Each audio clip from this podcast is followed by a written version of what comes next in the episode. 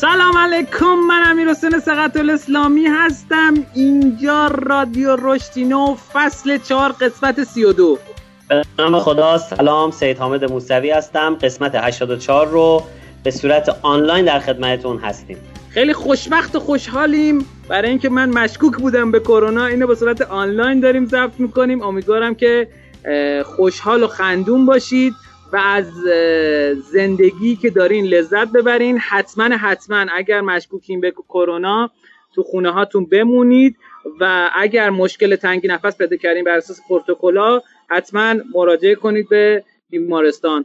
اسپانسر این قسمت از برنامه رشدینو وبسایت خیلی خفن رسمیوه. رسمیو چیکار میکنه؟ کاری که انجام میده اینه: اگر یه اسپانسری میخواد بیاد سراغتون، اگر یک سرمایه گذاری میخواد بیاد سراغتون، حتما اون آدمه رو بیاین سرچ کنید، بررسی کنید، ببینید کیه، با یکی میخواین قرارداد ببندید. این کاری که میکنه اینه که سایت روزنامه رسمی رو کرال کرده و به صورت دسته‌بندی خیلی خوشگل گرافیکال درست کرده و به شما این قابلیت رو میده که بتونید از این امکاناتش استفاده بکنید و این امکانات رو به صورت دسته‌بندی شده و خوشگل در اختیار شما قرار میده. پیشنهاد میکنم حتما رسمیو رو چک کنید. آدرس شما میذاریم توی بخش کپشن. آر ای اس ام آی او رسمیو. خیلی خوشبخت و خوشحالم در خدمت شما هستیم. امروز نوزده آبان نود و نه این قسمت از رادیو هفته چهارم آبان ماه منتشر میشه. بریم بیم اخبارنا در خدمت شما هستیم.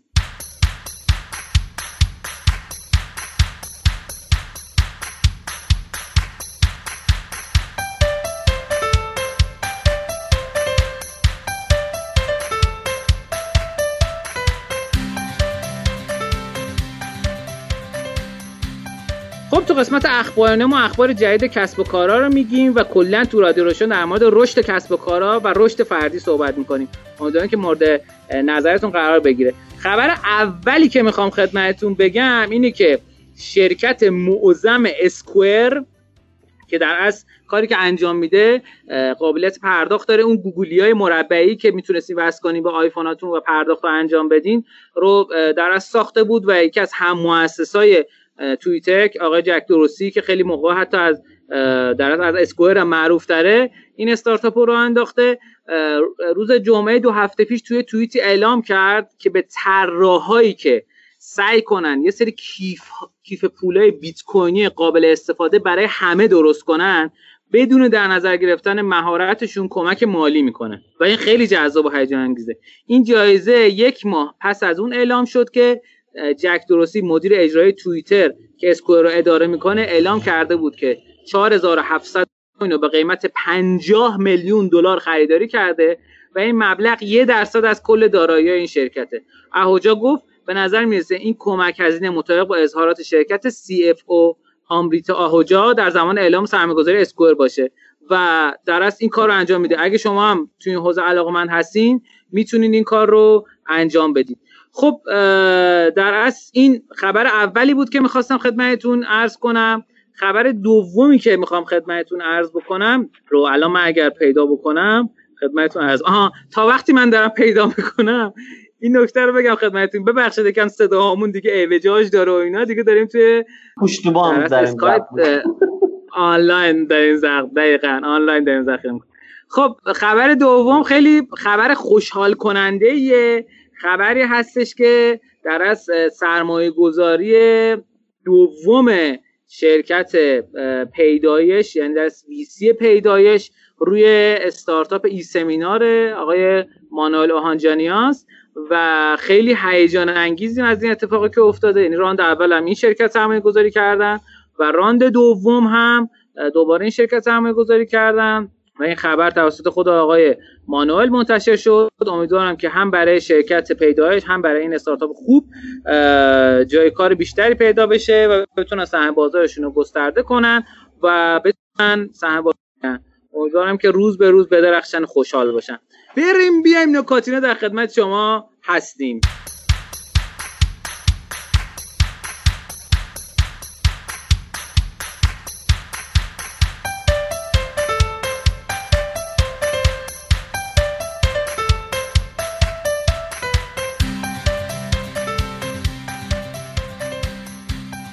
بخش نکات اینه، ما نکات تحلیلی کسب و کار رو میگیم که امیدواریم به درتون بخوره و ازش لذت ببرین و باهاش حال کنید و ازش تو کسب و کار خودتون استفاده کنید. آقای حامد خان موسوی شما چی داری؟ سلام مجدد دارم خدمت دوستان عزیز و بازم معذرت خواهی میکنم اگه صدای ذره کیفیتش پایین‌تره. خب ما استودیو امروز نیستیم و از مکان‌های مختلف داریم این رو ضبط میکنیم. طبق قول و قراری که با هم گذاشتیم قرار شدش که من تو نوکاتینو هر دفعه در مورد یک سخنرانی یا یک سخنران تد صحبت بکنم که مرتبط باشه با بحث آموزینامون و بحث توسعه فردی و ارتقای مهارت‌ها. ما همونطور که امیر حسین جان میدونی از جلسه گذشته در مورد به روش تد داریم صحبت میکنیم و قرار سه جلسه ای رو در خدمتتون باشیم. سخنرانی که امروز انتخاب کردم آقای بیل گیتس هستش، مدیر عامل سابق مایکروسافت و کسی که بالاخره گردن خیلی از ما حق داره، همین ویندوز که الان جلومون بازه خلاصه ماحصل تلاش ایشون و تیمشون هستش. ایشون دو تا سخنرانی معروف دارن تو همایش تد، یکی در سال دو هزار و نه هستش به نام Mosquitoes, Malaria and Education یعنی پشه، مالاریا و آموزش. یک سخنرانی هم سال دو هزار و ده دارن در مورد بحث آب و هوا اینها به نام Innovating to Zero. نکته‌ای که ایشون داره که امروز ما در موردش هم می‌خوایم تو بحث آموزینا صحبت بکنیم اینه که خیلی تلاش میکنه جنس ارائه هاش خیلی ابداعی باشه. این چیزیه که واقعا به ما کمک میکنه بتونیم یه ارائه خسته کننده معمولی روتین رو تبدیل به یک ارائه ماندگار بکنیم و فوق‌العاده کمک میکنه. توی ارائه سال دو هزار و نه ایشون یک شیشه آورده توش پر از پشه است و در ابتدای سخنرانیش اینا رو آزاد میکنه تو فضا. نه امیر حسین دیدی اینو یا نه؟ نه ندیدم. خیلی باامده. بعد میگه اینا پشه‌های مالاریاه، کلا ملت استرس و جیغو چیزی. بعد مثلا این همچین سخنرانی میکنه همه دارن تو آسمون دنبال پشه میگردن و اینا، بعد آخرش میگه نه شوخی کردیم ما، این پشه‌های معمولی از سر کوچه جمع کردیم آوردیم اینا، ولی فوق العاده بامزه. یا مثلا تو سخنرانی سال دو هزار و ده که در مورد بحث آب و هواست انواع گونه‌های گیاهی و ورزش آورده و میگه مثلا ما یه رو این مانور بدیم چقدر میتونه کمک کنه. من خیلی از این آدم کمک گرفتم تو ارائه هام و همیشه سعی میکنم یک ابداعی داشته باشم حتی نامربوط به این حوزه ارائه‌ام و خیلی باعث شده که ارائه ها مثلا حالا نسبتاً بهتر بشه.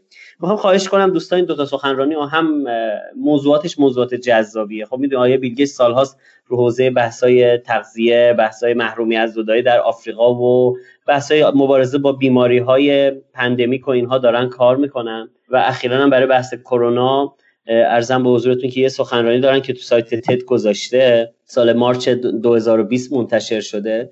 اینم خیلی بامزه است. ولی این دوتا سخنرانی رو یعنی سال دو هزار و نه و دو هزار و ده رو با نگاه ارائه مؤثر نگاه کنید. ایشون فوق‌العاده از عناصر بصری از ابزارهای ابداعی تو ارائه‌اش بهره برده. حالا ان شاءالله در مورد اینکه چجوری ابداعی باشیم تو بخش آموزینا بیشتر صحبت می‌کنیم. خیلی ممنون. خیلی عالی، خیلی عالی. مرسی ازت حامد جان عزیز. خیلی جذاب و شنیدنی بود. کلاً تدها خیلی به ما میتونن کمک بکنن برای بله. اینکه آدم ارائه های خوب و مؤثری داشته باشه، چون واقعا هیچ مجموعه شاید در طول تاریخ نبوده که انقدر بتونه پشت سر هم یک پارچه بتونه در از محتوای قابل ارائه بذاره. خب خیلی عالی. عرضم به خدمتتون که بخشی که بنده میخوام نکات رو در خدمتتون باشم گزارش شرکت مرکز پایش تجارت الکترونیک ایران ای سی ام که گزارش فینتک رو ارائه دادن. چیزی که اتفاق افتاده در از اکوسیستم فینتک ایران اومدن بررسی کردن، تو آبان نود و نه منتشر کردن. چند تا عدد اولش داره که من اینا رو میخونم که اون موقع که داشتم بررسی میکردن بر اساس آمار وزارت ارتباطات کافه بازار و ای سی ام اومدن اینو بررسی کردن. یک کاربران اینترنت پهن میلیون نفر، تعداد کاربران اینترنت پهنباند ثابت یا هم حالا اونایی که ای دی اس ال هم با کابل دارن میگیرن نه میلیون نفر، تعداد سیم کارت فعال صد و بیست و یک میلیون نفر، تعداد سرمایه‌گذاران استارتاپ های فینتکی یعنی داره حداقل یک استارتاپ فینتک چهل و یک. من این توضیح بدم فینتکی یعنی چی. در از فاینانشیال تکنولوژی میشه تکنولوژی مالی، فناوری مالی، اونایی که تو حوزه پرداخت مثلا یه سریشون ممکنه کار کنن تو حوزه‌های مختلف، اینا میشن فینتک ها، استارتاپ فینتک.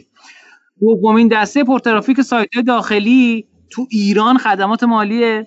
تعداد شتاب دهنده و مراکز نوآوری داره حداقل یک استارتاپ فینتکی بیست تا، یعنی بیست تا ما شتاب دهنده داریم که حداقل یه دونه استارتاپ فینتکی داره. تعداد استارتاپ‌های فینتکی در سرمایه‌گذار شصت و هفت تا است. تعداد نصب بزرگترین اپلیکیشن امور مالی کافه بازار که فکر کنم مال آپ باشه یازده میلیونه. تعداد استارتاپ‌های فینتکی حضور یافته در شتاب دهنده چهل و هفت تا است. خب این خب اتفاق جالب و هیجان انگیزیه و عرضم به خدمتتون که تعداد تراکنش‌ها تو بهار نود و نه سیصد و سی و یک میلیون تراکنش بوده بر اساس آمار بانک مرکزی و عرضم به خدمتتون که یکم بریم جلو تو این آمار. من چند تا عدد جالب بخونم. سرمایه‌گذاری‌ها و شروع فعالیتایی که تو سال نود و نه اتفاق افتاده اینا بوده تو حوزه فینتک: سرمایه‌گذاری بانک تجارت و صنعت و معدن در فرابون، جذب سرمایه استارتاپ کارچین از چند سرمایه‌گذار فرشته. کارچین تو حوزه کریپتو در فناوری بلاکچین کار میکنه و یه چیز مثل اسنپ تا اونجا که من میدونم ولی به صورت بلاکچین. راه اندازی سامانه یکپارچه مدیریت سهام و مجامع آنلاین توسط شرکت داتین. رونمایی از مانو با مشارکت بانک سامان و تحلیلگر امید. اینا تو سال نود و نه اتفاق افتاد، تو این گزارش اومده. و ادغام ها و همکاری هم امضای تفاهمنامه همکاری کارت اعتباری ایرانکیش و بیمه تجارت نو، اینا با هم تفاهمنامه امضا کردن که خدمات همو فکر کنم ارائه بدم. همکاری فرابون و کوبالت، همکاری پادیوم و سروش پلاس در رونمایی از کیف پول پاد، همکاری بین ملت و پادیوم، امضای تفاهمنامه همکاری به پرداخت ملت و توسن تکنو. من زیاد به این تفاهمنامه‌ها زیاد چیز نیستم، چالش‌ها که امیدوار نیستم. چالش‌ها و پایان فعالیت‌ها متاسفانه اختلال داشتیم تو زرین پال سال نود و نه که خدا رو شکر برطرف شد و خیلی بهتر شد. قطع همکاری دیجیکالا و لندو بود که دیجیکالا از خدمات اقساطیش رو برد روی دیجی پی و دیگه به لندو این خدمات رو نداد و لندو هم خیلی تلاش کرد بگه که آقا نما خیلی از پرداختامون از اون طریق نبوده، یعنی محصولات که ارائه میدادیم. یه چیز جالب که بهتون بگم که وضعیت بخش‌های مختلف در فصل بهار نود و نه، بیشترین ترافیک ورودی به سایت‌های صنعت مالی متعلق به بخش بورس بوده. بیشترین تعداد نصب اپلیکیشن‌های صنعت مالی متعلق به بخش پرداخت و بانکداری بوده. این دومین نکته‌ای که می‌خواستم بگم. دو تا اتفاق جالب تو حوزه اپلیکیشن‌ها افتاده. امکان تبدیل شدن اپلیکیشن تاپ به اپلیکیشن بانک پارسیان بود و بعدی هم امکان استفاده از برخی خدمات بانکی بانک ملی تو اپلیکیشن آپ بود که نشان بانک و یا نشان بانک رو اضافه کرد. این گزارشی ما میذاریم توی کانال رشدینو، دوستانی که میخوان ببینن اطلاعات بیشتری داشته باشن یا اگر هم همین الان دارن میشنون توی سایت ای سی ام و توی کانال تلگرامیشون میتونید استفاده بکنید. مرسی ازشون بابت این اطلاعات جالب و هیجان انگیز. یه نکاتین دومی که میخوام خدمتتون بگم در خصوص نظرسنجیه که ایران تالنت در از راه انداخته راه انداخته بود و نتایجش رو منتشر کرد. اسم نظرسنجی در از کمپین این بوده: از شغل راضی بر وزن از خود راضی. و سی هزار نفر توی این کمپین شرکت کردن ولی نتایجش بسیار بسیار تکان دهنده است. ای آقا و یا خانومی که یک یا چند نفر زیر دست کار میکنن، اینو در نظر بگیرید. یه راه راحت برای اینکه بتونید راضی کنید کارمنداتون رو تو این گزارش در موردش صحبت شده. جالب بهتون بگم که سی هزار نفر تو این شرکت کردن، ایرانی‌ها داخل ایران. بر طبق این گزارش پنج درصد افراد از شغل خودشون راضی‌اند. پنج درصد فقط. پنج درصد نسبتاً راضیان، چهل درصد نسبتاً ناراضیان و ده درصد ناراضیان. اگه بخوایم کلا در نظر بگیریم فقط پنج درصد راضیه کاملا.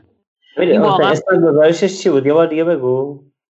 کمپین از شغل راضی توی صفحه خود چیزم ایران تالنت هم گذاشته شد.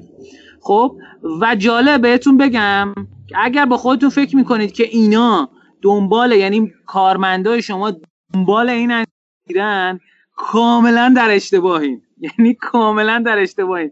دلیل اول نارضایتی اونایی که ناراضی بودن یک احترام بوده. گفته بهشون احترام گذاشته نمیشه. دلیل دوم آینده سازمان بوده و دلیل سوم حقوق دریافتی بوده. حقوق دریافتی سوم بوده. بیش از هفتاد درصد کل کارکنانی که تو نظرسنجی شرکت کردن، یعنی بیست و یک هزار نفر، از میزان احترام در محل کارشون ناراضی بودن. سی و پنج درصد از افراد شرکتی که تو اون کار میکنن در مسیر پیشرفت نمیبینن. این شرکت رو تو م... کاری که دارن انجام میده فکر میکنن که به نتیجه نمیرسه، شرکت ورشکسته میشه، نابود میشه. سی درصد از افراد حقوق خودشون رو منصفانه تلقی نمیکنن، فقط سی درصد. خب این درصد بگی یعنی نه هزار نفر. بقیه بقیه گفتن که آقا داستان اینه که به ما احترام گذاشته نمیشه. من یکی از در از شاگرده خودم که تو شما هم میشناسید آقای موسوی، این بنده خدا اولین جایی که کارمند بود میگفتش که من تعجب میکنم چرا مدیرمون که میاد همه میان سر پا وای میسن، چرا ناظمه مثلا میگفتش مگه ناظمه که همه سر پا وای میسن، یعنی چی اصلا؟ من غلطی که متاسفانه هست. ببینید حالا کاش که حامد خان موسوی یکم در مورد احترام تو توی به کارمنده و اینا در موردش بتونید تو قسمت باشه. خیلی خیلی این موضوع موضوع جذابیه برای اینکه بتونید رضایت. ببینید اگر عزیزانی که دارین میشنوین، اگر کارمندتون از دست شما راضی نباشه، خوشحال نباشه با کارش، خروجی کارش خوب نمیشه. شما هر چقدر بهش تشر بزنید فلان اینا، این خروجی در نمیاد. اینکه فقط با اسم کوچیک هم دیگر رو صدا بزنید تو شرکتتون، این نشان دهنده خفن بودن و نمیدونم به روز بودن و اینا نیست واقعا. خب واقعا احترام به این فکر کنید چجوری میتونید احترام بذارید واقعا به کارمندتون. واقعا این موضوع موضوع خیلی خیلی مهمه. خب من بخش نکاتینوی من تموم شد. بریم بیایم آموزینو در خدمت شما هستیم.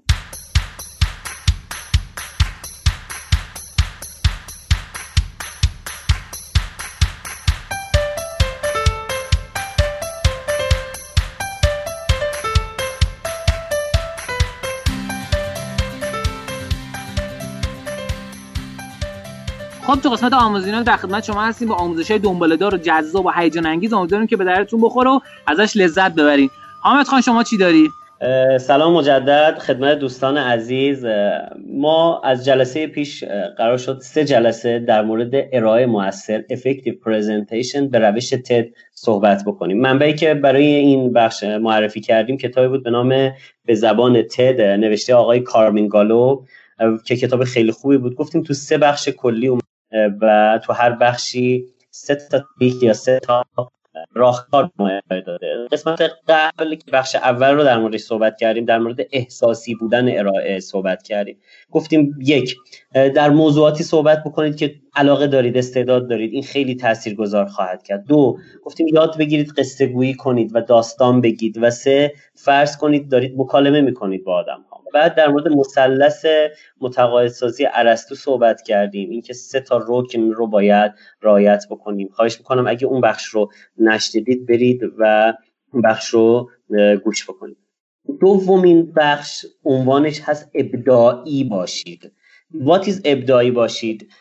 سه تا نکته اومده ذیل ابداعی باشید و ابداع کنید در سخنرانی اومده گفته. همونطور که من تو سخنرانی آقای بیل گیتس هم اشاره کردم، سه تا نکته رو باید رعایت کنید دوستان. یک، سعی کنید تو هر ارائه‌تون یه چیز جدیدی یاد بدید به بقیه. خب ببین بعضی وقتا ما جلسات هفتگی ماهانه داریم، بچهای شرکت جمع میشن، کوفاندرها جمع میشن و میدونم تو سازمانمون جلسات دوره‌ای داریم که قالبش خیلی یاد دادنی نیست، یعنی قراره بیان یه گزارشی ارائه بشه، بیان یه مطلبی. ولی من اینو خودم تست کردم، یعنی سعی کردم توی یه جلسه‌ای که کاملا روتینه برم یه نکته جدیدی که بقیه نمیدونن یا کمتر آدم‌هایی هستن تو اون جلسه بدونن رو پنج دقیقه، سه دقیقه، چهار دقیقه اومدم ارائه کردم. ناخودآگاه فضای ارائه منو عوض کرد.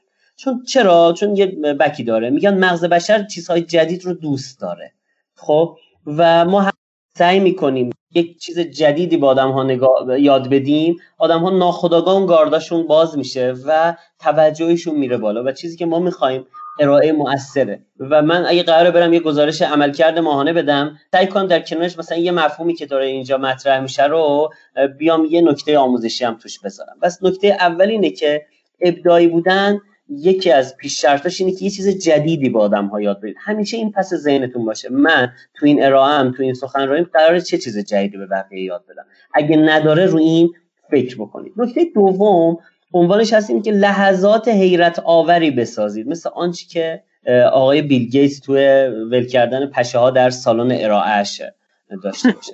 آره این نکتهش اینه که این باعث میشه این لحظات حیرت آور و لحظات شوکه کننده خب خیلی به یاد موندنی میکنه. نگاه بکنید شما تو مثلا طول دوران تحصیلتون، دانشجویی، دانش آموزیتون و خاطرات قدیمیتون، اون لحظات که خیلی خوب تو ذهنتون مونده این بوده که یه اتفاق عجیبی افتاده، این که یه چیز غیر مرسوم و غیر معمولی اتفاق افتاده و روی این فکر بکنید. سخنرانی‌های زیادی هست تو این حوزه که من پیشنهاد میکنم سخنرانی‌های استیو جابز رو برای ارائه محصولاتش، پنج شش تا سخنرانی که داره برای آیپد، برای آیپاد و آیفون داره رو برید نگاه بکن، فوق‌العاده است. مثلا اولین بار آیفون رو یادت امیرحسین برای ارائهش گفت ما یک دستگاهی می‌خوایم ارائه بکنیم که صوت پخش میکنه، یک دستگاهی می‌خوایم ارائه کنیم که مثلا میتونید فیلم و تصویراش، یه دستگاهی بعد همه دست دادن. گفت اشتباه نکنید ما این سه تا رو تو یه دستگاه ارائه دادیم دیگه، ملت دیگه مثلا خودشونو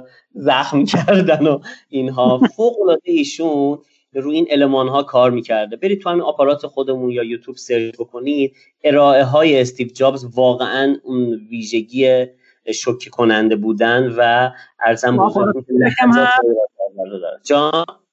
تو آپارات کودک هم هست؟ نه دیگه اینقدر.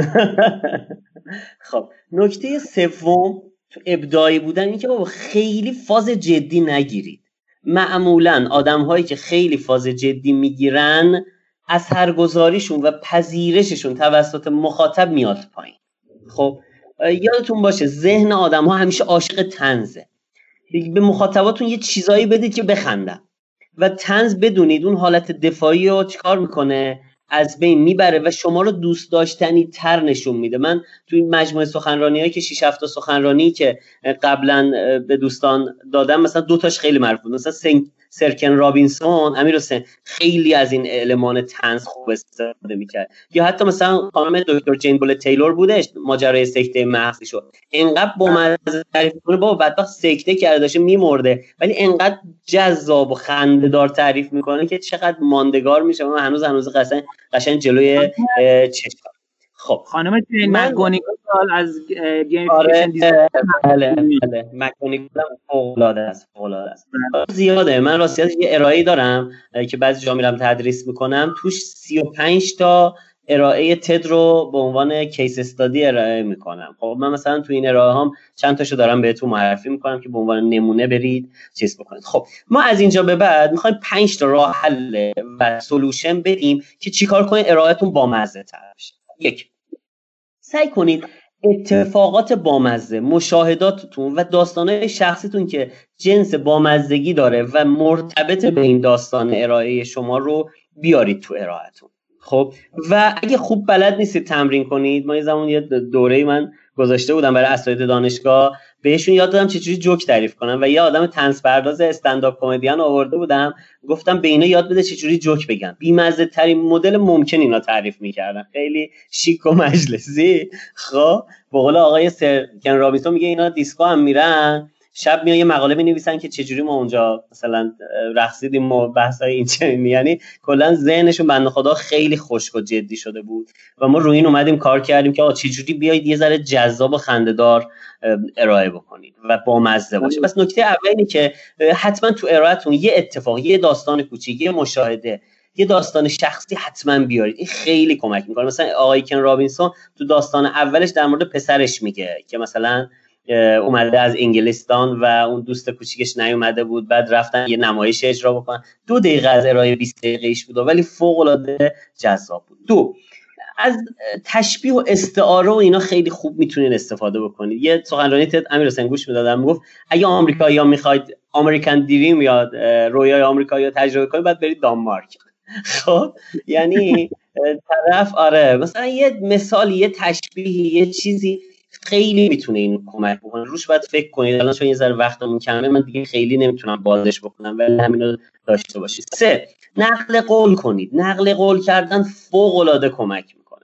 همین آقای کن رابینسون رو نگاه بکنید، سه چهار بار نقل قول میکنه از اساتیدش، از آلوین تافلر، از خیلی آدم‌های دیگه. خب این جلسه رو از خشکی در میاره. مثلا من خودم خیلی استفاده میکنم، میگم آره فلانی هم مثلا در مورد این قضیه میگفت اینجوری، یا یه جمله از یه بزرگانی مثلا میگه چی هنگام شنا مثل دست پا چلفتی، خلاصه سخنران سخنران بزرگان استفاده کنید توی ارائهتون که به قول معروف بامزه بشه. چهار، از ویدیو استفاده بکنید. یه چیز جمله قشنگی میخوندم میگفت اگه خودت کمدین نیستی اجازه بده دیگران برات این کارو انجام بدن.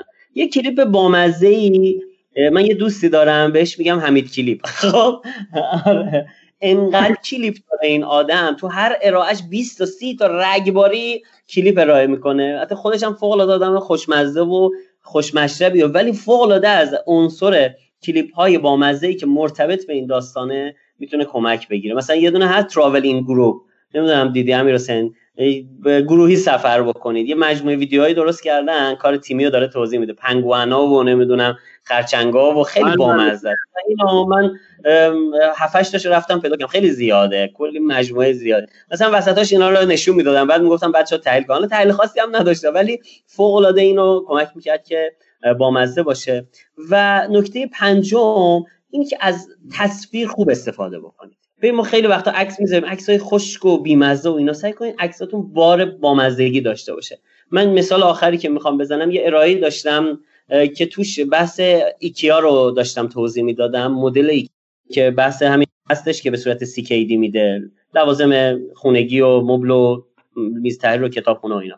گشتم گشتم دوستا عکس پیدا کردم، یارو آچمز شده بود موقع بستن اینا، بعد خودش هم بخشی از کتابخونه شده بود، یعنی کلاشو کرده بود قفسه رو وصل کنه، گردنش مونده بود در نمی اومد، یه عکس انداخته بودن ازش، مثلا خیلی بامزه بود. بعد من یکی دو سال بعد یه بنده خدایی دیدم گفت من هنوز یادم اون عکس رو بودم، این همه حرفای خوب زدم یادت نمونده، ولی مثلا اون نکته رو داشته باشی. جنبندی بکنم، بخش دوم در مورد این صحبت می‌کنه که ابداعی باشید.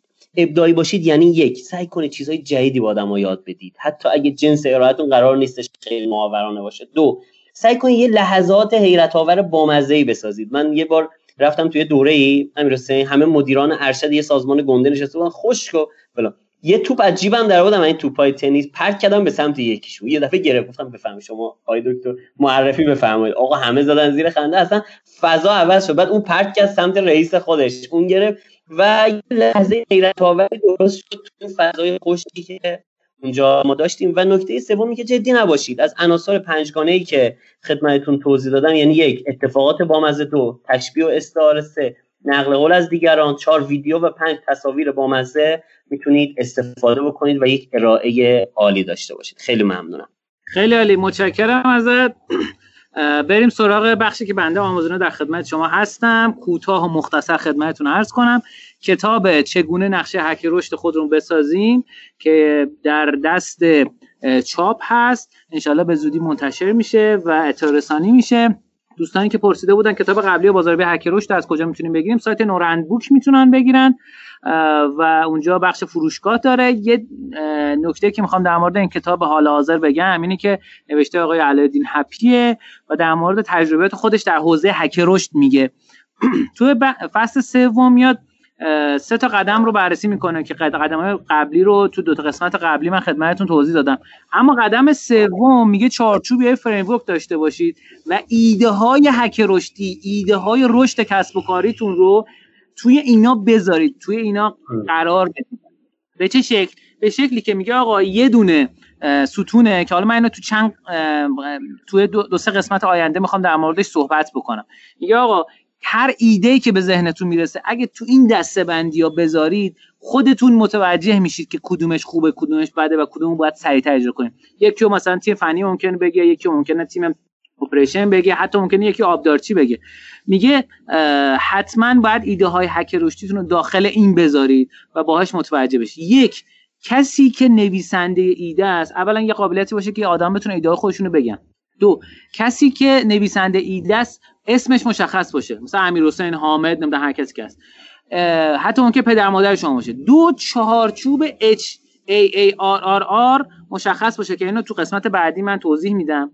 بعد اینکه چه کسی مسئولیت انجام دادنشو داره، مثلا مدیر اجرایی، پروداکت منیجر، مارکترتونه، نمیدونم طراحتون هر کدوم از وقتی مشخص نباشه، مثلا یه آدمی همه ایده هایی که میده واسه یه جای دیگه است، خب این کارو سخت میکنه و پیچیده میکنه. بعد اینکه چند ساعت کار لازمه که این این ایده اجرا بشه، نیم ساعت، یه ساعت، پنجاه ساعت، چهل ساعت، این خیلی مهمه برای اینکه شما بدونید مثلا یه ایده ممکنه پنجاه ساعت ایده اجرا بشه. چرا؟ اینو کی باید بگه؟ اونی که قراره اجرا بکنه میگه، اونی که باید اجرا کنه میگه که اون ایده چقدر قراره زمان ببره. و اینکه این کار چقدر میتونه ارزش مادام العمر مشتریان رو یا سی ال تی وی رو بیشتر کنه، یا از اون ور بگیم درآمد شرکت رو چقدر میتونه افزایش بده. این تخمینه از حس ششم شما. و اینکه نکته بعدی که میخوام خدمتتون بگم این که این در اصل کار اجرا شده یا اجرا نشده، این خودش خیلی جذاب و هیجان انگیزه که بدونین چند تاش داره اجرا میشه، چند تاش اجرا نمیشه. و اینو من به صورت یه فایل میتونم خدمتتون تقدیم بکنم. فکر میکنم تا اینجای کار کفایت میکنه. چهار پنج تا قسمت بعدیش رو من میخوام خدمتتون توی قسمت بعدی توضیح بدم، چون یه چیز هیجان انگیزیه. تو قسمت بعدی هم مفصل‌تر خدمتتون میگم. مرسی که تا این قسمت برنامه با ما همراه و همگوش بودین. امیدوارم که براتون جذاب و هیجان انگیز بوده باشه.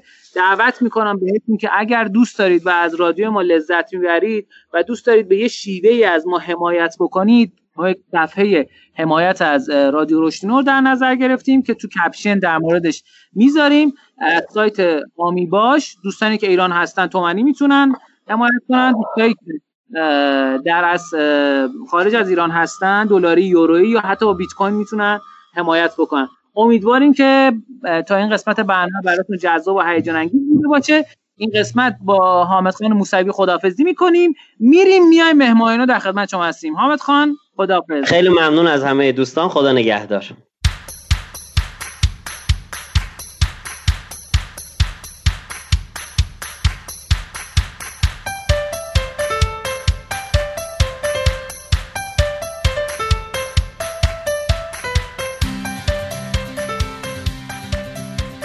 تو قسمت مهمانه ما در خدمت یک دوست عزیزی هستیم که تازه کشفش کردیم، ولی ظاهراً این دوست عزیزمون از شنونده های رادیو رشدینو بوده از ابتدا و خوشحالیم که در خدمتش هستیم تو رادیو و موفق شده که درآمدهای دلاری خیلی خوبی تو ایران داشته باشه. خواهش میکنم خودشو معرفی کنه.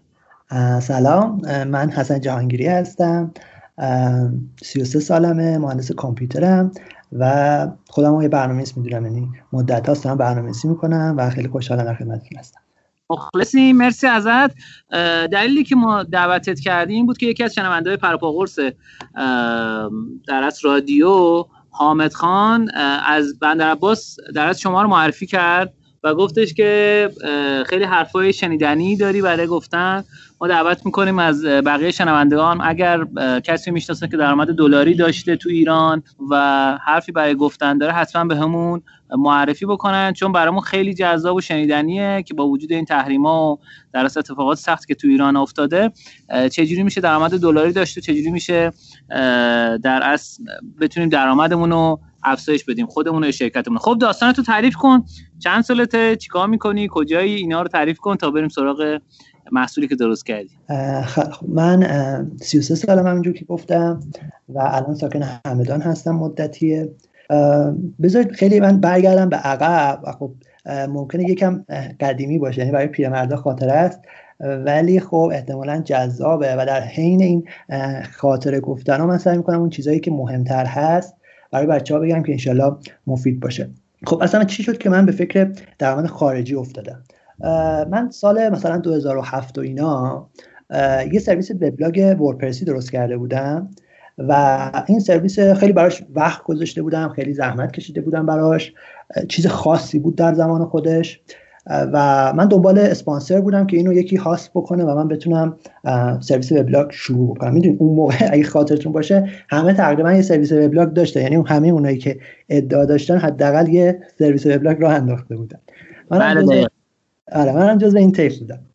این سرویس وردپرسی رو من دنبال اسپانسر بودم که یکی بیاد اینو هاستش بکنه. من ایمیل زدم به همه اون شرکت‌های هاستینگ مشهوری که میشناختم و خب خیلی برخوردها سرد بود و استقبالی نشد.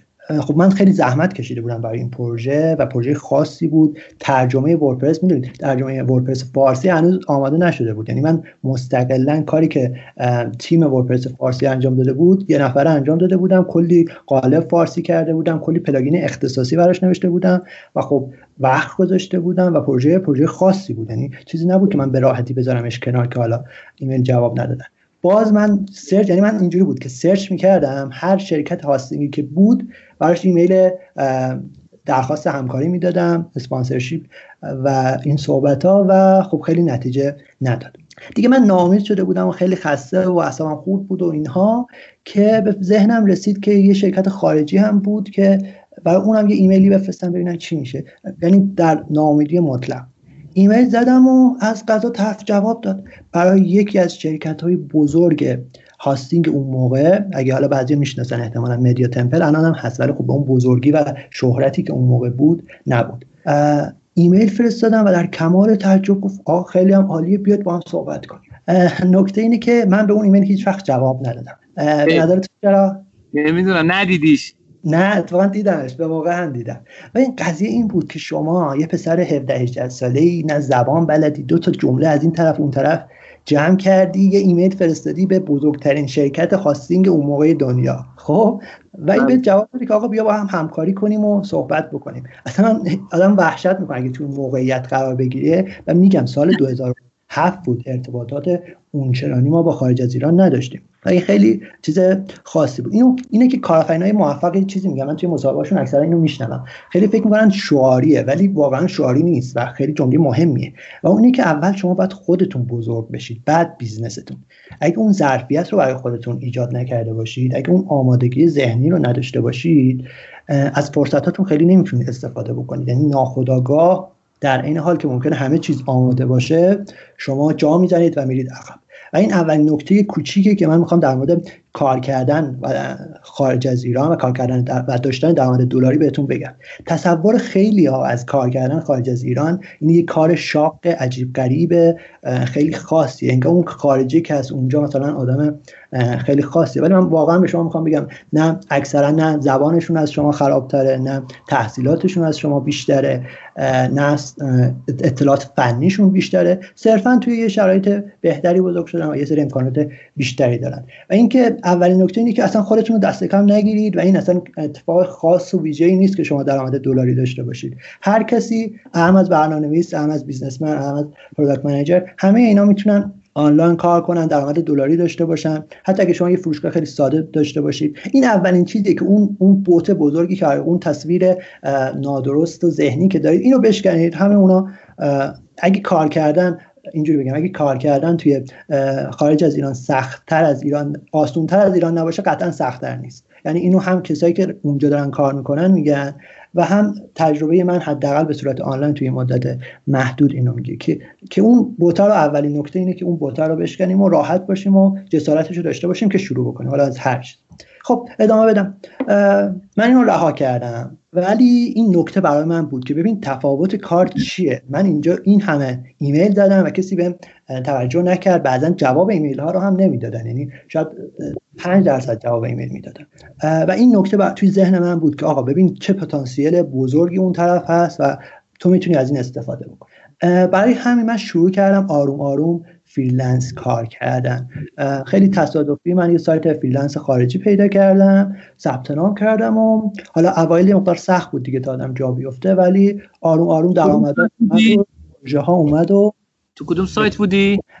اون موقع رنت کودر بود، الان کلا اون عوض شده، ریبرند کرده، فکر میکنم الان ریبرند کرده بهش فریلنس دات کام یا یه همچین چیزی. آها سایت کودر. آره آره اون موقع اسمش این بود، خیلی هم قدیمی و سایت خاصی. آره الان فریلنسر دات کام شده.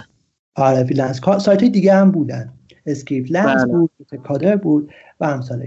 علی ای حال این من شروع کردم به کار کردن اینجوری فریلنس. اوایل خب طبعا یکم سخته تا آدم ستاره بگیره، اعتبار بگیره، ولی خب شروع کردم و خوب بود، آروم آروم جلو رفتم. ولی در یه موقعیتی فکر کردم که چه کاریه من یک پروژه کوچیک کوچیک بگیرم، کلی سر گرفتن پروژه ها وقت بذارم، بعد حالا زحمت بکشن، طرف حالا کارفرما هم کلی ناز دارن، نازشون رو بکشم و اینها، یه بیام یه پروداکت خوب بسازم و اونو بفروشم.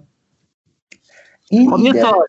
چقدر... چقدر کار کردی تو این رنت کودر و چقدر درآوردی؟ شاید الان خاطرم نیست ولی زیر دو هزار دلار بود. آها اوکی. خب چون میدونی رقابت شدید هندی ها هستن، شما باید قیمت پایین بدی و گرفتن پروژه کار سختیه به نسبت الان. خب طبعا سخت‌تر، اون موقع احتمالاً راحت‌تر هم بوده. خب من به این رسیدم که آقا اینجوری خیلی شاید جواب نده، خب من کاری که دارم میکنم و برای یه نفر دارم انجام میدم، یه کاری بکنم که اینو همه بتونن ازش استفاده کنن دیگه. من یه پروداکت بسازم دارم میخوابم اون بفروشه.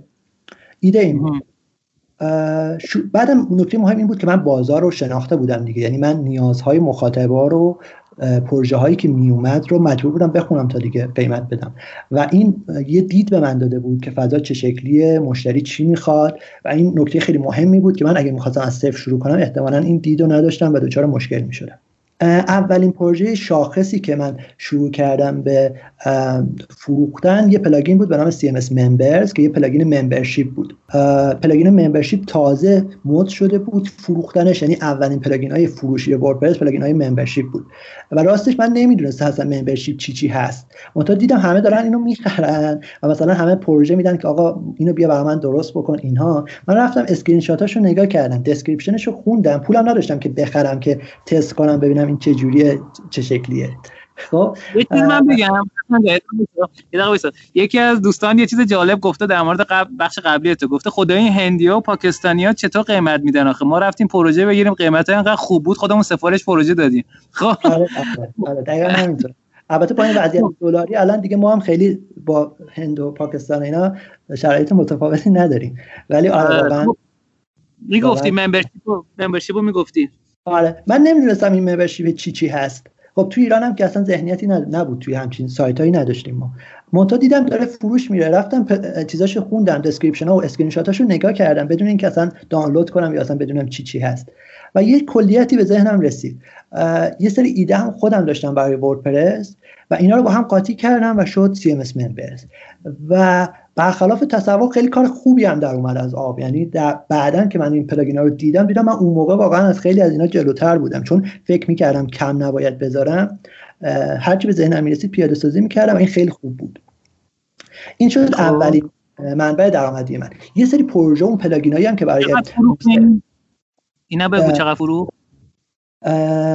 احتمالاً مثلا ده هزار دلار پانزده هزار دلار اینجوری، در کنار یه چیز کوچولوی دیگه هم بود ها. ولی خب در چه مدتی تونستی؟ در چه مدت تونستی اینو بسازی؟ احتمالاً یک سال مثلا. اینها تاریخ خیلی خوبه. خب آره میگم مثلا این جزء پنج تا پلاگین ممبرشیپ اون موقع بود، کلا دو سه تا بیشتر نبود. این مثلا سومی بود یا چهارمی بود و خب فروش اون پلاگینایی هم که من برای چیز درست کرده بودم، برای اون سرویس وبلاگ فارسی درست کرده بودم، اینا هم ترجمه کردم و اینجا خب خیلی بهشون اقبال شد. مثلا اونا رایگان گذاشتم، اینو پرمیوم گذاشتم که مشتری می اومد و اینو می خرید. خب یه مدتم اینجوری گذشت و من یه پروژه دیگه شروع کردم که یه شبکه اجتماعی مذهبی بود. منتها اون فعل شد. منتها این فعل شدنش هم تقصیر خودم بود دیگه، یعنی اینو من به حساب ایران نمیذارم. حالا اون بخش رو من یه جورایی به حساب فضای کار ایران میذارم. میدونید اون موقع پرداخت دلار، پرداخت آنلاین نداشتیم، سیستم تبلیغات نداشتیم، هیچی نداشتیم واقعا. یعنی وب فارسی یه سری بلاگ بود و یه سری فروم و یه سری سایت دانلود و سلام. و توی اون فضا کار کردن خیلی سخت بود. در هر حال حالا من شبکه اجتماعی مذهبی رو راه انداختم که اینم برای خودش خفن بود، یعنی اینم حالا من بازش نمی‌کنم ولی اینجوری بگم براتون، تلگرام طلایی و اینا رو دیده بودید؟ بله بله. این یه نسخه توییتر طلایی، فرند فید طلایی، گوگل ریدر طلایی. خب خیلی کار شاخص و خوبی بود. منتها خب به دلایلی کالا شخصی هم بود بیشتر این فیل شد. یعنی اولین نسل طلایی های اون موقع به حساب می اومد. این فعل شد و من دنبال یه پروژه دیگه رفتم به نام چرا فعل شد؟ بگو چی؟ چرا فعل چرا فعل شد؟ شخصی بود. من درگیر یه پروژه من درگیر یه پروژه گیم شدم پایان نامه من یک گیم تریدی اندرویدی بود. خب اونتا واقعا کار درستی نبود، یعنی شما یه شبکه اجتماعی خفن درست کردی، کار خیلی هم خاصی هم بود برای زمان خودش و اون ول میکنی در حین اینکه تازه رشد کرده، تازه چند تا مشتری چند تا یوزر گرفته، شما میری سراغ یک گیم تریدی اندرویدی برای اندرویدی که حالا اون موقع هم تازه بود، ورژن دو و سه بود مثلا. خب میری وقت میذاری روی این این واقعا اشتباه بود. و حالا بذارم بیشترم بازش بکنم، اینجوری بود که ما دیولپرها نگاهمون به بیزنس اینجوری بود که آقا ما پروژه رو میسازیم میفروشیم و تموم میشه. خب این نسل اول فنی های آدم فنی هایی که شروع به کار میکردن تصورشون از بیزنس این بود که آقا شما یه پروژه میسازید میفروشید تموم میشه، در حالی که خب این پشتیبانی میخواد، بازاریابی میخواد، بعد بهش برسی. بعدن وقتی که شما برای پشتیبانی و بازاریابی و رشد یا بیزنس میذاری خیلی بیشتر از اون قسمت فنی، منتها خب ما نمیدونستیم دیگه. بله. این هم از قضیه اون شبکه اجتماعی. باز اون شبکه اجتماعی یه قسمت امنیتی داشت که اون امنیتش خیلی مهم بود برای من، که این توی بازار وردپرس نبود همچین چیزی، خیلی خاص بود ایده امنیتیش. و وردپرس هم میدونید به خاطر پلاگین‌های زیادی که داره در معرض تهدیدهای خیلی زیادی هست و چون محبوب هم هست و هم, هم ازش دارن استفاده میکنن، خیلی تله خوبیه برای هکرها. من ام. فکر کردم که حالا اون پروژه که شکست خورده و حالا منم اون گیمر رو درست کرده بودم، تحویل داده بودم. البته یه چیزی بگم، یه سری پروژه بنویسای ایرانی هستن که وردپرس کار نمیکنن، برای اینکه قیمت بالاتر بزنن میگن وردپرس به در نخوره، هیچ جای دنیا استفاده نمیکنن ازش. خب واقعیت هستم، ولی واقعیت مگه شما میخواید چیکار بکنید که خیلی چیز نیست. یعنی نقص‌های وردپرس برای زمان خودش خیلی عالی بود، ولی خب این ش... الان در حال حاضر رو... روندش نزولیه، رشدش نزولیه و خب تکنولوژیاش قدیمیه، پلاگیناش شلوغه، با مشکلات خاص خودش رو داره. یعنی حرف نامربوطی نمیزنن، ولی واقعیت اینه که شما برای بیزنس با چیزی خیلی خرابتر از وردپرس هم کارتون در نود درصد مواقع راه میفته و اصلا لازم نیست حتی دیگه وردپرس هم متحمل بشید. اینو بگم.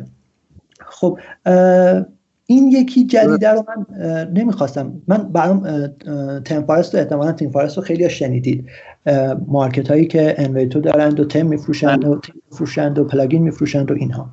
این بازاره برای من خیلی محبوب، خیلی برام جذاب بود، چون میدیدم که خیلی فروش های خیلی خوب دارن اونجا، چون فروش های هر کس هم اونجا نوشته و این خیلی جذاب بود برای من که آقا یه کاری اینجا بکنم. برای دستگرمی و اینها اومدم همون اون قسمت امنیتی اون شبکه اجتماعی مذهبیه رو برداشتم، یکم به دست و روش تمیزش کردم، مرتبش کردم، یه سری فیچر اضافه کردم و اینو گذاشتم برای فروش. البته بیشتر از اینا زحمت بردم، یعنی تصورم این بود که اونو میذارم و همه چیز آماده میشه، ولی خب یه وقت روش کار کردم و گذاشتم برای فروش، ببینم اوضاع چجوریه، میشه فروخت نمیشه و اینها. در کمال تعجب دیدم که خیلی زود محبوب شد و رفت صفحه اول و فیچر شد و و گرفت. همین اپلیکیشن هاید مای وردپرس. آره دقیقاً، این اولین نسل از پلاگینایی بود که این کارو میکردن. خب یعنی هیچ کس قبل از این همچین ایده‌ای نداشت، اکسکلوسیو برای من بود. و نکته مهمتر اینه که چون به لحاظ فنی چیز پیچیده و خاصی بود، چون باعث میشد پلاگین‌های مختلف باید با همدیگه کار میکردن و میدونید پلاگین‌های وردپرس خیلی کثیف نوشته شدن، معمولا استاندارد نیستن و این استاندارد نبودنشون باعث میشد که توی همچین پلاگینی اختلال ایجاد بشه، یعنی یا اونا از کار بیفتن یا این از کار بیفته. من مدت زمان زیادی وقت گذاشتم که اینو استیبلش کردم و اون مشکلات رو برطرف کردم، یه مقدارش هم در طول زمان، یه مقدارش قبل از اینکه پروژه شروع بشه و خیلی سخت بود برای دیگران. یعنی من تا سه سال شاید فروشنده انحصاری همچین چیزی توی کامیونیتی وردپرس بودن کلا. من یه چیزی تو پرانتز بگم برای اینکه دوستان در جریان قرار بگیرن، این افسونه الان توی کدکنیون که حالا فکر کنم تمفارست رو خریده به خودش اضافه کرده، درسته؟ کدکنیون تمفارست رو خریده؟ نه، هم تمفارست هم تمفارست هم کدکنیون هم ویدیوهای و اینها همه زیر مجموعه‌های انواتو هستن. یعنی آره اوکی اوکی. این افسونه تو کدکنیون با قیمت سی و پنج دلاره و جالب بهتون بگم که بیست و هفت هزار و نهصد و هجده بار خریده شده. اینه اگه توی ماشین حساب بزنید حدودا میشه یک میلیون دلار، که البته احتمالاً پنجاه سی تا پنجاه درصدش مال انواتو باشه دیگه، درسته؟ بیشتر البته اون موقع، آره اون موقع بیشتر. خب بگو. من برای که دوستون یکم بهتر گوش کنن میخوام ببینیم که در مورد چه عددی داریم صحبت میکنیم دیگه. خب بگو. آره پلاگین خیلی زود محبوب شد و رفت صفحه اول و دیگه مون دیگه، یعنی من از شاید ماه دوم سوم من دیگه کلا صفحه اول صفحه پرفروش ها بودم، یعنی یا ده تای پرفروش پانزده تای پرفروش و اینها. و این دفعه سعی کردم اشتباهات گذشته رو تکرار نکنم. من توی پلاگین‌های قبلی اولا فهمی از پشتیبانی و مشتریان نداشتم دیگه. توی ایران هم اگه دقت کنید پشتیبانی این چنینی خیلی چیز جدیده، پشتیبانی به شکل جدیده، به شکل نوینش که الان شرکت‌ها مرکز تماس دارن، اینها کاملا کانسپت تازه‌ای بود برای ما. یعنی اینکه شما زنگ بزنی به یه شرکت اون جوابتو بده، یه شرکت یا یه اداره مثلا بخواد تلفنی به کسی جواب بده، این اصلا در حد شوخی بود. یعنی کسر شأن اون شرکت حساب می اومد که آقا مشتری زنگ میزنه شما جوابشو بده. من سعی کردم اون اشتباهاتی که اون موقع تکرار کرده بودم اینجا تکرار نکنم. و اینم یه نکته مهمی هست که شما وقتی می‌خواید خارج از ایران کار بکنید، بازار اونجا با بازار شما احتمالاً تفاوت‌هایی داره و اینو باید بشناسید و اینو باید بدونید. یعنی توقع مشتری اونجا با توقع مشتری اینجا فرق می‌کرد. پشتیبانی توی ایران توی اون سالها خیلی دو هزار و هفت دو هزار و هشت اینها خیلی موضوعی نبود که کسی رو سرمایه‌گذاری کنه یا وقت بذاره یا اینها. یعنی من خیلی صادقانه بگم سنسی نسبت به این که اصلا پشتیبانی مهم هست نداشتم. سعی کردم اون اشتباهات رو تکرار نکنم، روی پشتیبانی خیلی جدی وقت گذاشتم، به مشتریام اهمیت دادم، بازاریابیمو جدی گرفتم، تبلیغ دادم، توی گوگل تبلیغ کردم، توی جای دیگه تبلیغ کردم و پروژه گرفت و حدود سال دو هزار و هفده دو هزار و هجده اینا که دیگه ترامپ اومده بود و تحریم‌ها جدی شده بود و پلاگین هم دیگه مستقر شده بود، یعنی من خیلی کار خاصی نمیخواستم انجام بدم. یه هندی هم استخدام کرده بودم، اونم جواب مشتری ها رو میداد و خب پروژه بالغ بود دیگه، یعنی هنوزم جزو بهترین پروژه های بهترین محصولاتیه که برای وردپرس میشه استفاده کرد ازش. پروژه چون پروژه خیلی بالغ بود مشکلاتش برطرف شده بود توی اون سالها با پلاگین های مختلف. اون کانفلیکت هایی که میگم برای پلاگین های دیگه دچار مشکل ایجاد میکرد برای این میتونست حل شده بود از قبل. منتها مسئله این بود که ترامپ اومده بود، شرایط عوض شده بود، انواتو که شرکت مادر و هلدینگ اصلی این پلتفرم بود این منتقل شده بود به امریکا و از این به بعد تحت قوانین امریکا باید کار میکرد و اینها باعث شد که من یه مقدار تردید کنم نسبت به شرایط آینده. ضمن اینکه پروژه هم دیگه پروژه بالغ شده بودم و من به عنوان برنامه نویس دیگه علاقه‌ای نداشتم که اینو ادامه بدم. فضای ایران هم فضای استارتاپی شده بود و خب من خیلی دوست داشتم که این رو یه جوری از دستش راحت بشم و اولین پیشنهادی که اومد این رو من فروختم به یه شرکت هندی. چقدر فروختی؟ خیلی کم بود، میگم من فقط میخواستم زودتر قبل از اینکه ترامپ دچار مشکل بکنه یه پولی در بیارم از اینکه سالهای آینده ماهای آینده درآمد داشته باشم و ترامپ اینو نبنده به خاطر تحریم هایی که انواتو مجبور بود، چون انواتو مدارک تازه میخواست، وریفیکیشنش خیلی مشکل تر شده بود و من مجبور بودم خودم رو جمع جور بکنم و البته پیش بینی من پیش بینی درستی از آب در اومد. یعنی چند ماه بعد از اینکه من محصول و پروژه رو فروختم به اون شرکت هندیه دوچار مشکل شدن، خیلی از ایرانیایی که اونجا بودن دوچار مشکل شدن، بعضن حساباشون بسته شد و خب من تصمیم درستی گرفتم ولی خب به نسبت چیزی در قیمت پایینی ازش خریدم، زیر پنجاه هزار دلار بود. آها یه سوال، چقدر فروشش دست خودت بود؟ من تا پانصد هزار دلارش بیشتر تا این حدودات دست خودم بود، تا ورژن پنج و نیم نزدیک مثلا سیزده چهارده هزار تا فروش داشتی درسته اون موقع؟ نه بیست هزار بود، بیست هزار تا بود. ما بیست هزار تا فروش داشتی اون موقع و پانصد هزار دلار دستت اومده بود. آره و این آمار فروشی بود. آه. یعنی افرادی که حالا اینو کرک می‌کردن من توی پنلی که داشتم اینا رو می‌دیدم، تعداد استفاده هایی که در اون موقع در لحظه داشتن استفاده می‌کردن حدود صد هزار نفر بود. خب متأخر بعد آره بعد جلوی اینا رو نمی‌تونستی بگیری؟ چی؟ جلوی اینا رو نمی‌تونستی بگیری؟ من یه مدت گرفتم واقعیت ولی خب من چون آدم اخلاقی هستم و ما قوانین کاپی رایت رو رعایت نمی کنیم توی ایران، طبیعتا این حق برای خودم قائل نبودم که اونها هم این حق برای اونها قائل بودم که اونها هم استفاده کنن. یعنی خب ما جزء کپی رایت نیستیم، اگه شما میتونید از مال ما استفاده کنید اونها هم طبعا باید بتونن. یه مدت من این رو حتی یه کارمند داشتم که این کارا رو فقط مسئول همین بود که فقط برای کراکا رو پاک کنه و گزارش بده. ولی خب مثلا بعد از یکی دو سال من به لحاظ اون مسئله اخلاقی قضیه رو چیز کردم، کنسل کردم که آقا هر کی میخواد استفاده کنه، یعنی عملا محدودیتی نداشت، هر کی میتونست استفاده کنه هر تعداد که دلش میخواد. درسته. یه نفر از دوستان کامنت گذاشته که آقا برای چی بگیره بنده خداها رو میذاشتی اونا هم استفاده کنن. نه من سوال پرسیدم اینجوری، می‌خواستم بدونم که اونا رو گرفته یا نه. یه چیز جالب بهتون بگم، الان اولین نسخه‌ای که از این در از افسونه منتشر شده رو کدکنیون ده نو... چیز سیزده نوزده مارچ دو هزار و سیزده بوده، درسته؟ بله دقیقاً روز عید بود دیگه، یعنی شب عید بود. من گفتم تا شب عید اینو من به نتیجه برسونم تموم بشه بدم. هفت سال پیش هفت سال پیش و شما مثلا سه چهار سال پیش فروختیش، درسته؟ دو سه سال پیش. آره آره، یعنی تقریباً اگه بخوایم حساب بکنیم هفت سال و منهای دو سال کنیم پنج سال، یعنی تو پنج سال شما پانصد هزار دلار از توش به دست آوردی، یعنی ساری صد هزار دلار.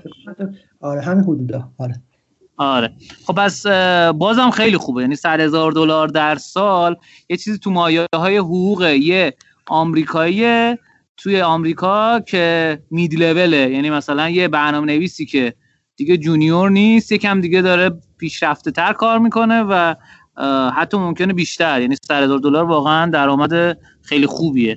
درود بر شما. خب میفهمید. خب این اینم تموم شد، من رو فروختم و سعی کردم روی کارهای روی استارتاپ خودم کار بکنم و شما میدونید استارت فضای ایران اون سالها خیلی فضای استارتاپی شده بود متاسفانه که خب جو بود. البته من متوجه بودم که این جوه و خب تجربیات گذشته هم داشتم، ولی خب باز گفتم که شرایط تغییر کرده و احتمالاً میشه یه کارایی کرد. خیلی تصمیمم درست نبود. البته خب توی اون شرایط خیلی چیزا یاد گرفتم، از اینکه دوباره برگشتم به بازار ایران خیلی نتیجه درخشانی نداشتم و خب الان هم دارم روی یه پلتفرم مشابه کار میکنم که یه پلتفرم نوکود هست، اونم برای خارج از ایران، این دفعه به نام دشت که خب خیلی بزودی اول نسخه شو که نسخه اولیه هست این رو لانچ میکنم. من چند تا نکته بخوام جنبندی بکنم از این تجربه. دشت در مورد دشت بگو که چی هست. دشت یه پلتفرم نوکود هست. اگه ترندها رو شما دنبال کنید، یکی از ترندهای خیلی جذابی که الان راه را افتاده به نام نوکود لوکود هست. پلتفرم هایی هستن که به شما بدون کد نویسی اجازه ساختن اپلیکیشن میدن. اینها البته یه ترند قدیمیه بود در یه دوره‌ای، منتها اون چیزی که بهش میگن چهارم انقلاب صنعتی اینا رو دوباره آورد بالا و حالا کووید هم اضافه شد، مسئله کرونا و اینها، که شما بتونید بدون هزینه‌های دیولپمنت، بدون استخدام برنامه‌نویس، چون میدونید برنامه‌نویس استخدام کردن کار سختیه، پروژه دادن سخته، زمان میبره، باگ داره و اینکه شما سیستمایی داشته باشید که بتونید خیلی راحت خیلی کارهای قبلا انجام شده رو بتونید ازشون استفاده کنید، حالا با یه سری درگ اند دراپ یا با کدنویسی حداقلی بتونید یه محصول داشته باشید و یه ایده‌ای رو محقق کنید. این هم برای مردم و هم برای عامه مردم جذابه که کسایی که ایده دارن و هم برای سازمان‌ها و انترپرایز که میخوان چرخه‌ها و ورکفلوهاشون رو آنلاین بکنن، دیجیتالی بکنن سیستماشون رو. این خیلی چیز جذابیه و میگم ترند ترند قدیمی هست ولی دوباره خودش رو کشید بالا و منم توی مصاحبه هایی که بذار اینجا در مورد ترند های یه صحبت کوچولو بکنم. بذار من یه چیزی تو پرانتز بگم. راستی من خودم من ت... چند تا تجربه خیلی خوب دارم، یعنی ما خودم یه مجموعه درست نرم افزاری داریم از سال نود و پنج داریم کار میکنیم، با شیرپوینت کار کردیم برای اینکه بتونیم خیلی از کارهایی که میشه رو بدون برنامه‌نویسی پیاده سازی کنیم، چون مدیر فنیمون در دات نت کار میکرد، خب به شیرپوینت هم خیلی علاقه داشت و از اون ور یه پلتفرمی پیدا کردیم به نام اوت سیستم. مدت زیاده داریم با اون کار میکنیم. اوت سیستم خیلی چیز جالبیه، باش میشه هم اپلیکیشن ساخت، هم وب اپ ساخت، به عنوان بهترین لو کد پلتفرم از توسط گارتنر انتخاب شده و چند ساله که داره جایزه میگیره و خیلی چیز باحالیه.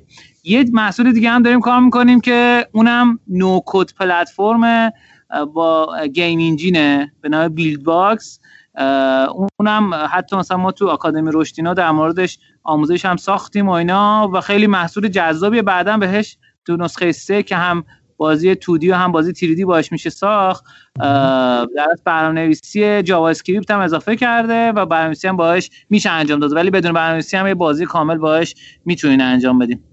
خب ببخشید از انجام من گفتم یه پرانتز، یه چیز در از تجربه خودم بگم از این. بعد داشتی میگفتی که ترندا رو داشتی پیدا میکردی که آره، من این ترندا رو راستیتش من توی چون توی ارتباط با بچه‌ها بودم، همه میومدن به من میگفتن آقا بیا مثلا سی تی او بشو، بیا برای من کار بکن، بیا اینها، و من از این فرصت استفاده میکردم که صحبت بکنم باهاشون، فیدبک بگیرم، ببینم نیازهاشون چیه. و من از لابلای این مصاحبه ها فهمیدم که این این بازار بازار جذابیه.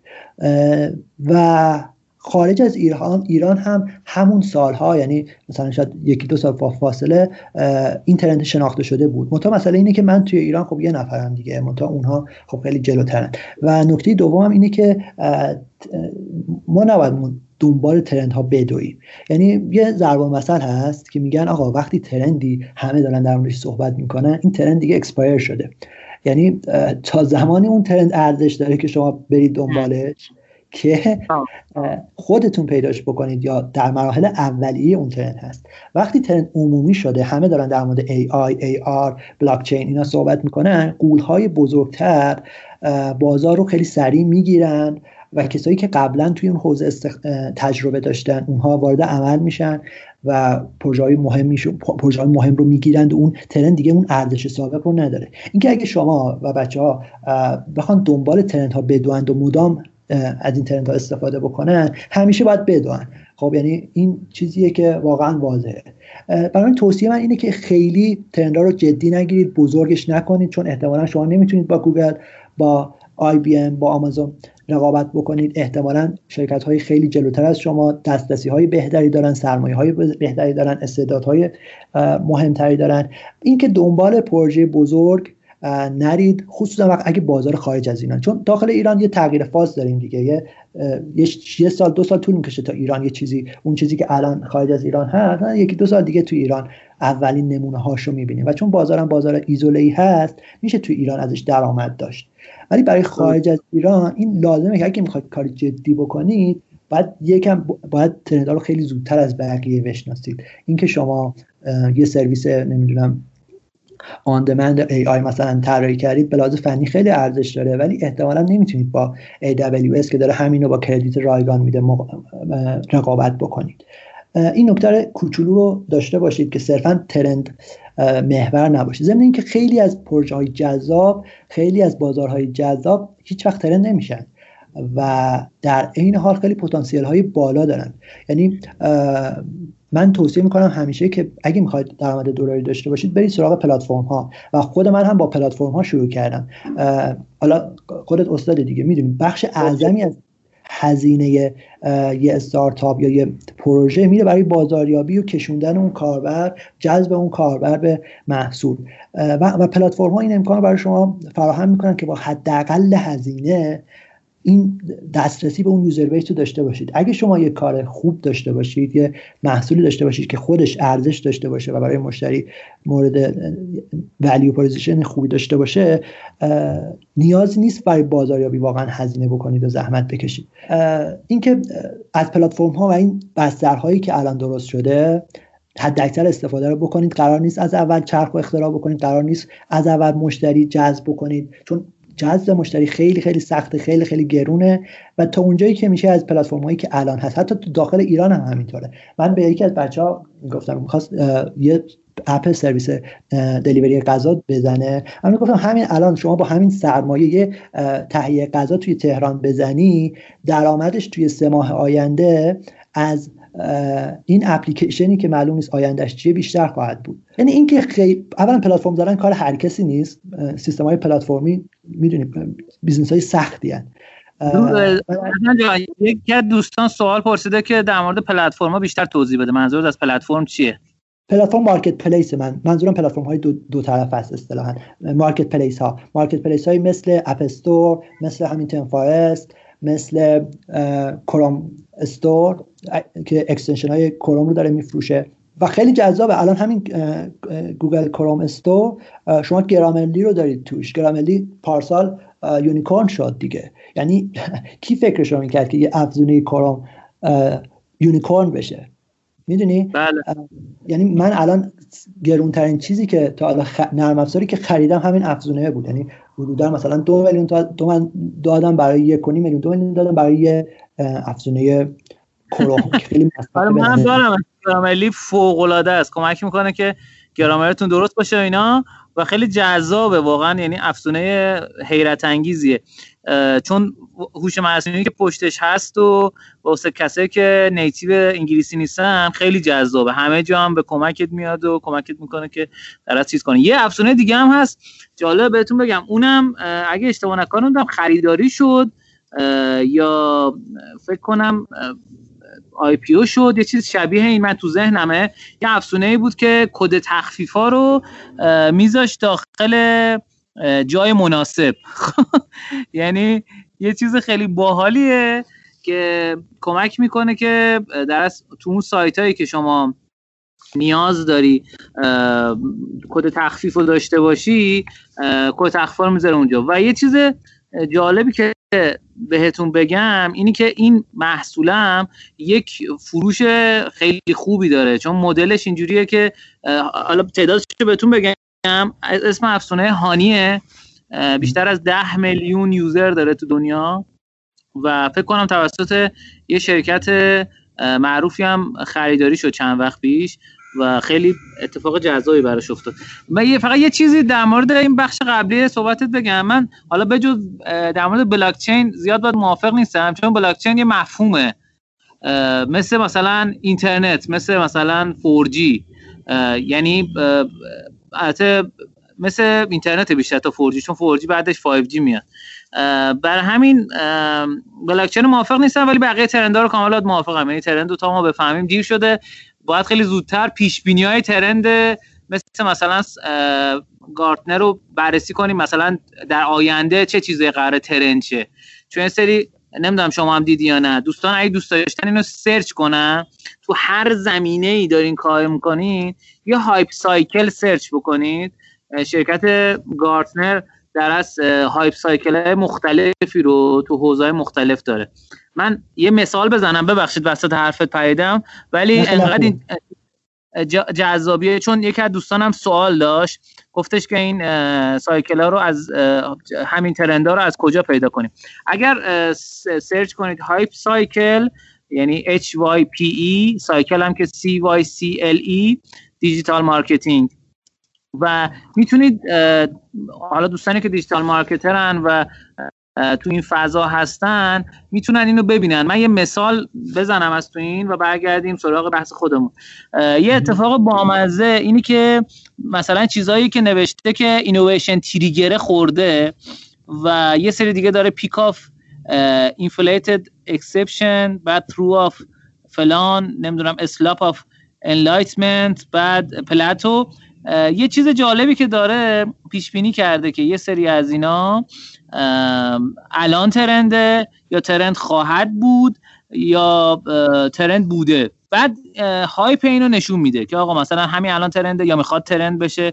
اینو بررسی کنید و ببینید، خیلی چیز جذاب و هیجان انگیزیه و بیشتر در موردش بخونید. آقا ببخشید من وسط حرفت پریدم، ادامه. خیلی خیلی نکته خوبی گفتی. منتها من یه مقدار میخوام باهات مخالفت بکنم در یه حوزه کوچولو. اول اینکه ترندها مهمه و شما به عنوان کسی که دارید توی این بازار کار میکنید باید بدونید در موردشون، باید در موردشون بخونید، اطلاعات کلی در موردشون داشته باشید.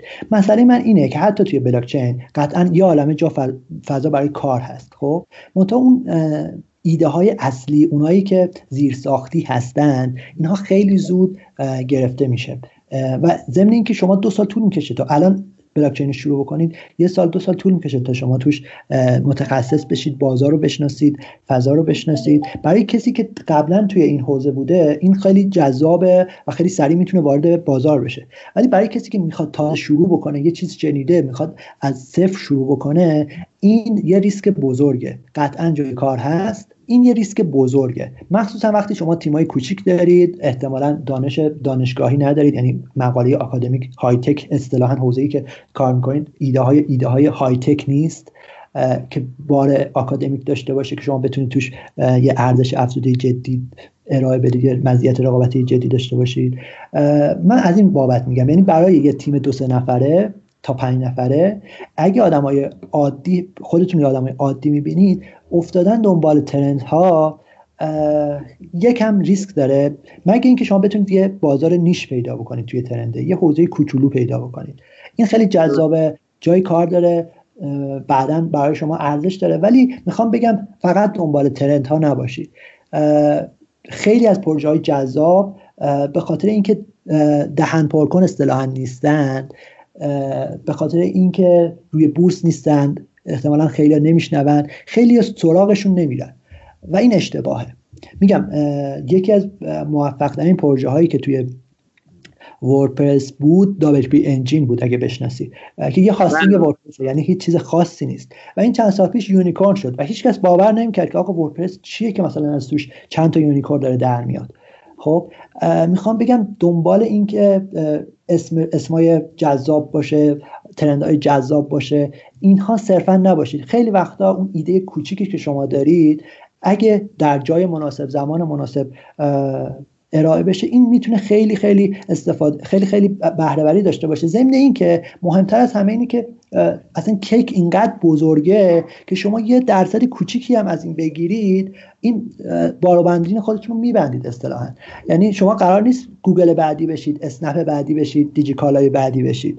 شما اگه بتونید صرفاً دو تا یه محصول پرفروش داشته باشید، یه شرکت دو سه نفره مثلا داشته باشید، همین شرکت اگه موفق باشه تو استانداردهای سیلیکون ولی، همین شرکت ممکنه مثلا تا سالی یه میلیون دلار درآمد داشته باشه و این واقعا برای شما دیگه کافیه دیگه. یعنی اینکه شما یه ریسک بزرگ مرتکب میشید و دنبال ترندهایی میافتید که آدمایی خیلی بزرگتر از شما دارن دنبالش میرن، خود دوچار یه ریسک بزرگ میشید دیگه. یعنی اگه ریسکش رو قبول میکنید، خب تواناییش رو دارید، خب خیلی خوبه، ولی اگه نمیتونید، مارکت های کوچولو، مارکت های در حال رشد هستن ولی خب خیلی هم همه بهش چشم ندارن و رقابت خیلی شدید نیست، اگه ایده خوب داشته باشید خیلی راحت تر خیلی خیلی راحت تر میشه توش دیده شد، خیلی راحت تر میشه توش درآمد کسب کرد و امن‌تره، ریسک کمتری داره و برای شما توی شرایطی که ایران هستید احتمالاً دسترسی به سرمایه‌های سیلیکون ولی ندارید،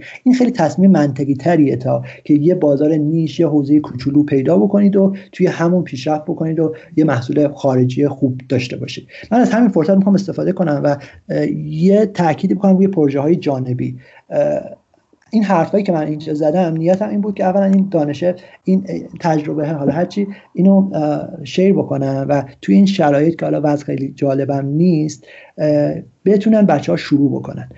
همه تلاش من اینه که اولا اون بوت، اون تصویر ذهنی چیزو بشکنم و دوما اینکه بتونید یه انگیزه بدم که آقا شروع کنید. خیلی ساده تر از اون چیزی که شما فکر میکنید. همین حالا اون پروژه های جانبی که تا الان انجام دادید، حتی اگه شده یه قالب سایت ساده بوده یا یه پروژه تفریحی بوده، همینا رو یه ترجمه بکنید، کاری هم نداره خیلی، یه ترجمه بکنید بذارید روی سایت، یا اوپن سورس بذارید یا رایگان بذارید، یا با یه هزینه کوچولو، حالا یا پولش به دستتون میرسه یا نمیرسه، یا موفق میشه یا نمیشه، ولی این استارت رو بزنید خواهشاً و شروع بکنید و الان فرصت خیلی خوبیه و ج... و بازار خارج از ایران اینقدر بزرگ هست، اینقدر این تله‌ها و دستاندازها و مشکلات ایران رو که حالا هممون تقریبا میدونیم نداره، که ارزش ریسک کردن رو داره، ارزش کار کردن رو داره و این تجربه رو بکنید خواهشاً، ولو اینکه خیلی کار ساده‌ای باشه. میگم من پروژه، خیلی از پروژه‌ام صرفاً به معنای تفریحی بود، پروژه‌های جدی من تو ایران نگرفت ولی پروژه‌های تفریحی من خارج از ایران گرفت. و میدونید الان مثلا احتمالاً شما میشناسید سگمنت رو دیگه، سگمنت یه پروژه خیلی، یه استارتاپ خیلی بزرگ ساز توی مارکتینگ و اینا از من. اینا یه پروژه دیگه داشتن، یه استارتاپ دیگه داشتن که وایسی روشون سرمایه‌گذاری کرده بود، منتها دو سال دست و باز می‌زدند و این به جایی نرسید. در حاشیه این یه دونه کد نوشته بودن، یه پلاگین برای انگولار نوشته بودن اون سال‌ها، من یادمه خیلی محبوب شد، یعنی مثلا جزو ده تا چیزای پلاگین‌های، حالا بگیم پلاگین نمیدونم، پلگرین انگولار بود و خیلی دیده شد اون موقع. و در نهایت اینا رفتن با پل گراهام مدیر وایسی صحبت کردن و گفت آقا همین رو بگیرید جلو برید و همون پلگین اوپن سورس رایگان خیلی ساده مارکتینگ الان شده سگمنت که خب یه شرکت خیلی معظم و موفقیه. اسلک خب مثال‌ها خیلی زیاده.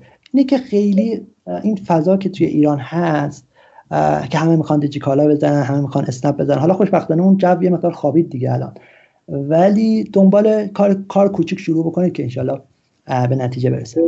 من یه چیزی تو پرانتز بگم، من چون صحبت از این هانی کردم گفتم یه دیتایی هم ازش بگم، دوستانی که دارن میشنون برایشون شاید جذاب باشه. همین افسونه هانی که بیشتر از ده میلیون نفر کروم اکستنشنشون هست دارن، ده میلیون نفر خیلی زیاده. سیزده تا سرمایه گذار داره، سی و یک میلیون دلار جذب سرمایه کرده. شما فکر کن یه افزونه یه افزونه که خیلی ها تو مسخره میکنید افزونه رو، سی و یک میلیون دلار جذب سرمایه کرده. و یه چیز جالبتر از همه بهتون بگم که پیپل این شرکت رو کلن اکوایر کرده و این شرکت اسکیلش بین دویست تا پانصد نفر پرسنل داره.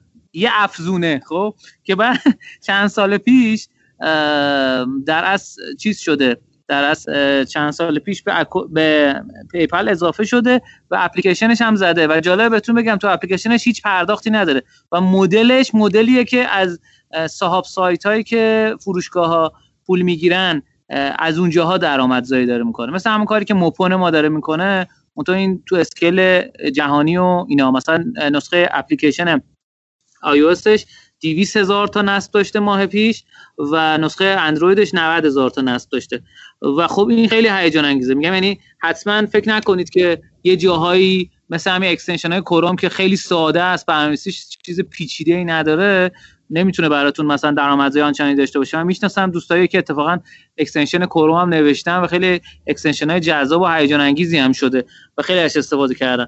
خب خیلی عالی، متشکرم ازت حسن جان عزیز. یه دوستی اینجا سوال پرسیده که من سوال دارم از آقای سقط دوستمی، چرا همه جا حرف از اسنپ و دیجیکالا هست اما کسی از ایسام حرف نمیزنه؟ چون اسنپ و دیجیکالا رو خیلی بیشتر چون اسنپ و دیجیکالا تو پورتفوی سراوا بوده، نمیدونم حالا ایسام هم سرمایه گذاری کرده سراوا یا نه، و سر... کلا سراوای اه... چیز داره، رسانه داشته از قدیم تا الان اه... به نام روزنامه شنبه که روزنامه شنبه اه... خیلی حالا نه اینکه بگیم کامل واسه اونا بوده ولی خب خیلی رپورتاج کار کردن براشون و خب اونا بیشتر بولد شدن و اونا بیشتر شنیده شدن. ایسام هم خیلی کسب و کار خوب و خفنیه، منم با مدیر عاملشون نشست داشتم، خیلی آدم باهوش و هیجان انگیزی هم هستن ایشون. البته دوستان گفتن از هیجان انگیز کمتر استفاده کن. خب خیلی عالی. اصلا یه نکته‌ای اگه داری یا اگه دوستان سوالی پایانی دارن از دوستان می‌خوام بپرسیم بفرمایید، من در خدمتتون هستم. من تشکر می‌کنم بابت دعوت و امیدوارم که بچه‌ها اولین گام‌ها رو بردارن، صرف نظر اینکه این گام چی باشه. همین حالا آها من یه کانسپت جدیدی هم تازگی شنیدم به نام دراپ شیپینگ. خب بچه‌ها بدونن چیه. اینجوریه که شما وصل میشید به یه شما یه سایت میسازید، محصولات مال یکی دیگه است، سفارش مال یکی دیگه است و مشتری میاد از شما خرید میکنه و همه مسئولیت با اون شرکت هست. یعنی شما فقط پورسانتتون رو میگیرید. شما یه فروشگاه میسازید بدون اینکه محصولی داشته باشید، بدون اینکه ما درگیر انتقال و پست و اینجور چیزا بشید و همه کار رو اون شرکته میکنه و شما فقط پورسانتتون رو میگیرید. خب آره مثل آمازون آمازون هم داره همین چیزی رو و خیلی چیز جذابیه به خاطر آره اینکه شما از من... آره از محصولات آمازون مثلا انتخاب میکنید، تو سایت خودتون میذارید و بعد میفروشید. دقیقاً می...